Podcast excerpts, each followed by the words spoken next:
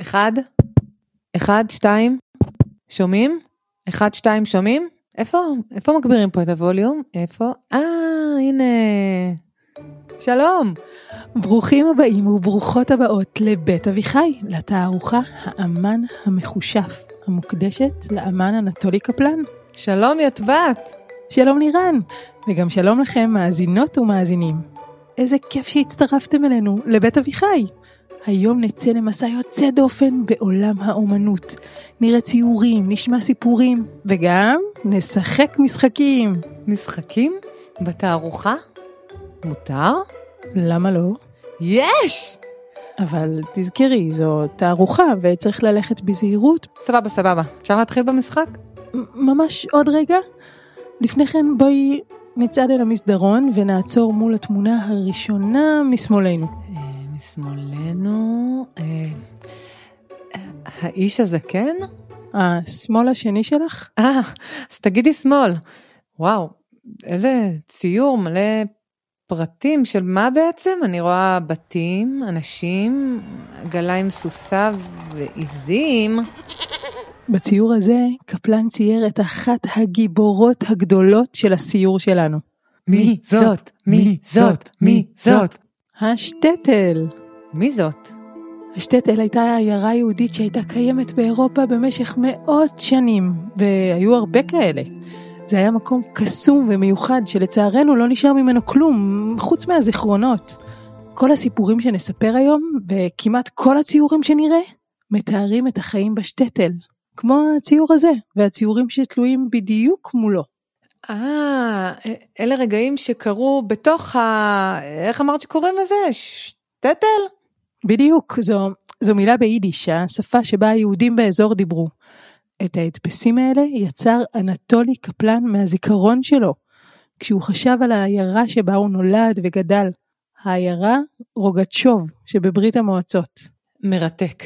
אפשר לשחק עכשיו? אבל אולי כדאי קודם להסביר מה זה הדפסים ומה הייתה ברית המועצות. אה, אבל אולי כדאי להסביר אחר כך? נו טוב. בואו, היכנסו לחלל התערוכה. טיילו בין הציורים, והמשימה שלכם, לחפש בתוכם ילד אחד קטן שעושה פיפי באמצע המטבח. מה? בדיוק מה ששמעת. כשאתם מוצאים אותו, תעמדו מולו.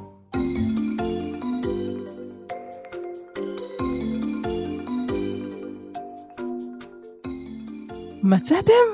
כל הכבוד! לירן, מצאת גם? מה? אה, זה, זה פה? אה, זה פה. הציור הצהוב ממש באמצע הקיר הימני. בדיוק. כן, עכשיו בואו נעמוד עם הפנים לכיוון היצירה שמצאתם. עם הילד ש... כן, כן. עכשיו בואו נצעד שלושה צעדים לאחור, ונסתכל על התמונה התלויה לשמאלנו. רואים תמונת דיוקן של איש במשקפיים. כתוב כאן שהוא הסופר היהודי המפורסם שלום הלחם.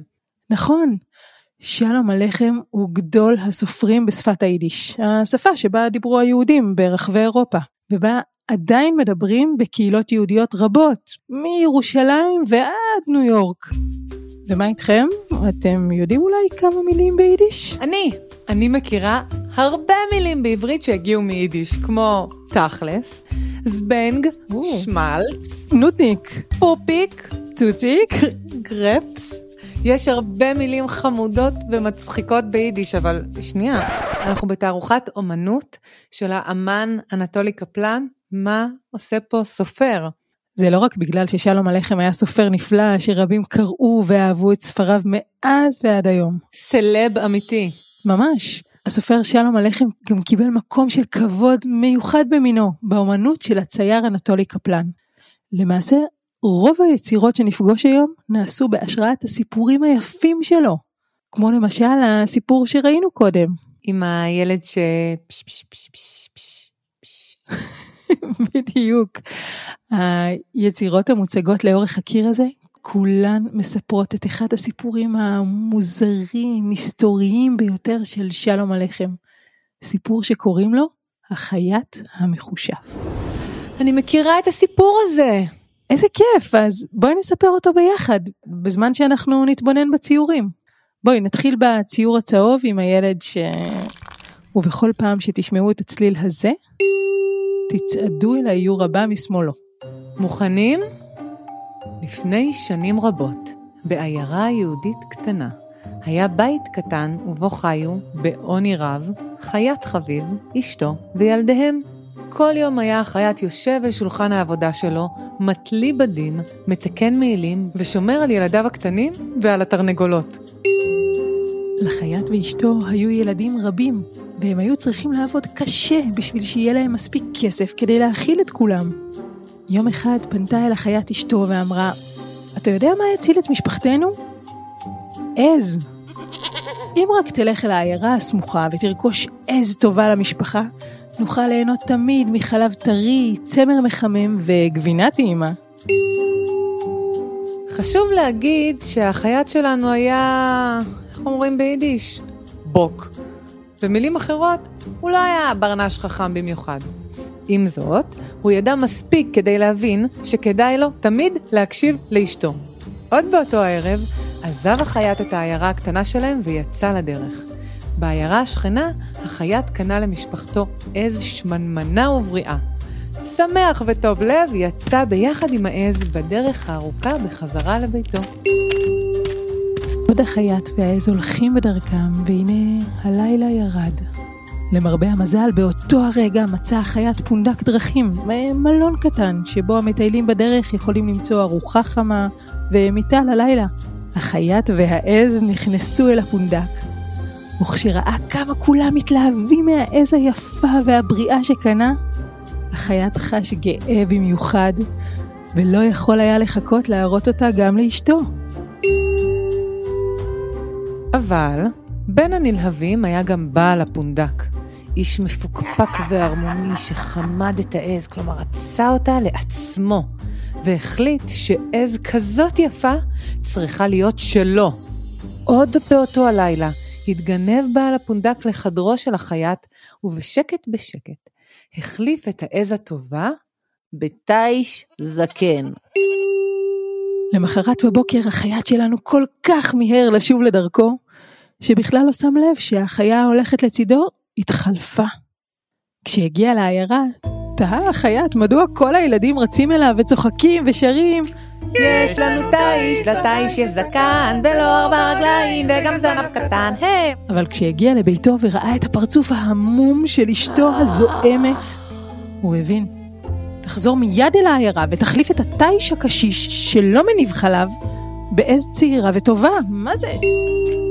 מבולבל, יצא החייט בדרך הארוכה אל העיירה עוד באותו היום. אבל לא גמה חצי הדרך והשעה הייתה כבר מאוחרת. לכן, עצר שוב בפונדק, שם סיפר לכולם על מזלו הרע. בעל הפונדק שמע את הסיפור וחשש שמא תתגלה תחבולתו. לכן, חיכה ללילה והחליף את התיש בחזרה בעז הטובה. למחרת, הלך החייט עם העז לעיירה הרחוקה. שם גילה להפתעתו שאין לו בכלל תיש, אלא עז טובה ובריאה, שאין סיבה להחליפה. מבולבל עוד יותר, חזר החייט לביתו. אך שוב, כמו בפעם הקודמת, עצר החייט בפונדק הדרכים, ושוב בלילה החליף בעל הפונדק את העז בתיש הזקן.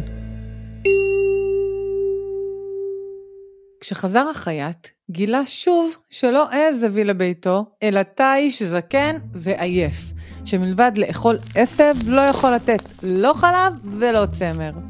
תחילה כל אנשי העיירה צחקו עליו, אך כשנשבע בפניהם שאכן הוא קנה עז, זאת עז, ושאף בדק היטב. אז כשיצא מהעיירה ההיא, שזאת הייתה עז, כל אנשי העיירה הגיעו למסקנה היחידה ההגיונית, שהחייט והעז שברשותו מחושפים.